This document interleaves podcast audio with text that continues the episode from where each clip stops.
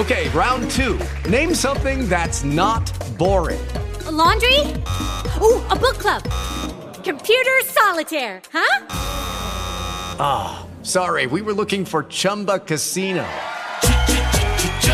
That's right. ChumbaCasino.com has over 100 casino style games. Join today and play for free for your chance to redeem some serious prizes. ChumbaCasino.com. No purchase necessary. Full prohibited by law. 18 plus terms and conditions apply. See website for details. Hey guys, it is Ryan. I'm not sure if you know this about me, but I'm a bit of a fun fanatic when I can. I like to work, but I like fun too. It's a thing. And now the truth is out there. I can tell you about my favorite place to have fun Chumba Casino. They have hundreds of social casino style games to choose from, with new games released each week. You can play for free anytime, anywhere and each day brings a new chance to collect daily bonuses. So join me in the fun. Sign up now at ChumbaCasino.com. No purchase necessary. VGW. Void were prohibited by law. See terms and conditions. 18 plus. नमस्कार जनसत्ता में सुनिए सुर्खियाँ देश दुनिया की बड़ी खबरें लोकसभा से मंगलवार को इकतालीस विपक्षी सांसदों को सस्पेंड कर दिया गया है सस्पेंड सांसदों में शशि थरूर से लेकर डिम्पल यादव का भी नाम शामिल है एक दिन पहले छियालीस लोकसभा सांसदों को सस्पेंड किया गया था लोकसभा में सदन की कार्यवाही शुरू होते ही मंगलवार को विपक्षी सांसदों ने जमकर हंगामा काटा सांसदों ने लिखी हुई तख्तियाँ लहराई। स्पीकर ओम बिरला ने कहा कि यह मर्यादित आचरण नहीं है। संसद में 13 दिसंबर को जो कुछ भी हुआ, उसको लेकर एक बार फिर से संसद की सुरक्षा व्यवस्था को लेकर सवाल खड़े होने लगे हैं। विपक्षी इंडिया गठबंधन दल के नेता इस मसले पर पीएम मोदी और गृह मंत्री अमित शाह से जवाब मांग रहे हैं। हालाँकि पीएम मोदी और अमित शाह सुरक्षा चूक को लेकर इसे एक दुर्भाग्यपूर्ण घटना करार दे चुके हैं। लेकिन सोमवार को जैसे ही संसद की कार्यवाही शुरू हुई, वैसे ही विपक्षी सांसदों ने हंगामा शुरू कर दिया, जिसके बाद सोमवार को अठहत्तर सांसदों को सस्पेंड कर दिया, जिसमें राज्यसभा और लोकसभा दोनों सदनों के सांसद शामिल हैं। कुल मिलाकर 13 दिसंबर से 18 दिसंबर तक बानवे सांसदों को सस्पेंड किया जा चुका है। इसके बाद मंगलवार को जैसे ही सदन की कार्यवाही शुरू हुई, वैसे ही एक बार फिर से विपक्षी सांसदों ने हंगामा शुरू कर दिया। विपक्षी सांसद सदन में तख्तियाँ लेकर प्रदर्शन करने लगे हालाँकि स्पीकर ओम बिरला ने इस पर आपत्ति भी जताई, लेकिन विपक्षी सांसदों ने अपना विरोध बंद नहीं किया और संसद की कार्यवाही को एक बार के लिए स्थगित कर दिया गया।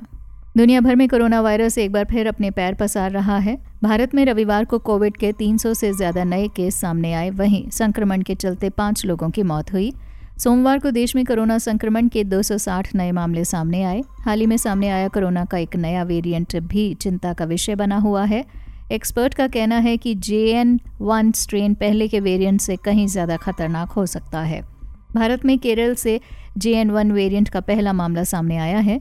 पड़ोसी राज्य केरल में एक बार फिर से कोविड के मामलों में बढ़ोतरी के साथ ही वायरस के एक सब वेरिएंट का पता चलने के बाद कर्नाटक सरकार ने 60 साल की उम्र से ज़्यादा के लोगों और अन्य गंभीर बीमारियों से पीड़ित लोगों के लिए भी फेस मास्क पहनना अनिवार्य कर दिया है। इसके अलावा बुखार, सर्दी और खांसी के लक्षणों वाले व्यक्तियों को भी अनिवार्य रूप से मास्क पहनना आवश्यक है। दिल्ली के मुख्यमंत्री अरविंद केजरीवाल ने विपक्षी गठबंधन, Indian National Developmental Inclusive Alliance की बैठक में पहले मंगलवार को यहाँ तमिलनाडु के अपने समकक्ष एम के स्टालिन से मुलाकात की। केजरीवाल ने सोमवार को पश्चिम बंगाल की मुख्यमंत्री ममता बनर्जी और महाराष्ट्र के पूर्व मुख्यमंत्री उद्धव ठाकरे से मुलाकात की थी।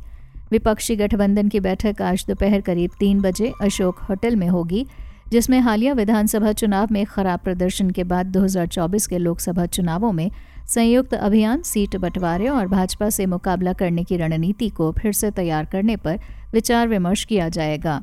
केजरीवाल के स्टालिन से मुलाकात के बाद आपके राज्यसभा सांसद राघव चड्ढा ने कहा कि इसका मुख्य उद्देश्य विपक्षी गठबंधन इंडिया को मज़बूत करना है उन्होंने कहा, बैठक में मुख्य रूप से बेरोजगारी और महँगाई का समाधान निकालने पर चर्चा की गई। हम सबको एक साथ आना होगा। गुजरात हाईकोर्ट ने एक अहम टिप्पणी में कहा है कि रेप तो रेप है, भले ही इसे पीड़िता का पति अंजाम दे। उच्च न्यायालय ने एक केस की सुनवाई के दौरान कहा कि बलात्कार बलात्कार ही होता है, भले ही वो किसी पुरुष द्वारा अपनी पत्नी के साथ किया गया हो। हाईकोर्ट ने कहा कि भारत में महिलाओं के खिलाफ यौन हिंसा पर चुप्पी तोड़ने की ज़रूरत है। हाल ही में पारित एक आदेश में जस्टिस दिव्येश जोशी ने कहा कि भारत में महिलाओं के खिलाफ हिंसा की वास्तविक घटनाएँ संभवतः आंकड़ों से कहीं अधिक हैं। कई बार महिलाओं को ऐसे वातावरण में रहना पड़ता है जहाँ उनके खिलाफ हिंसा की संभावना हो। उन्होंने कहा कि पीछा करना, छेड़छाड़, शारीरिक हमले जैसी कुछ चीज़ों को यहाँ मामूली अपराध के रूप में देखा जाता है।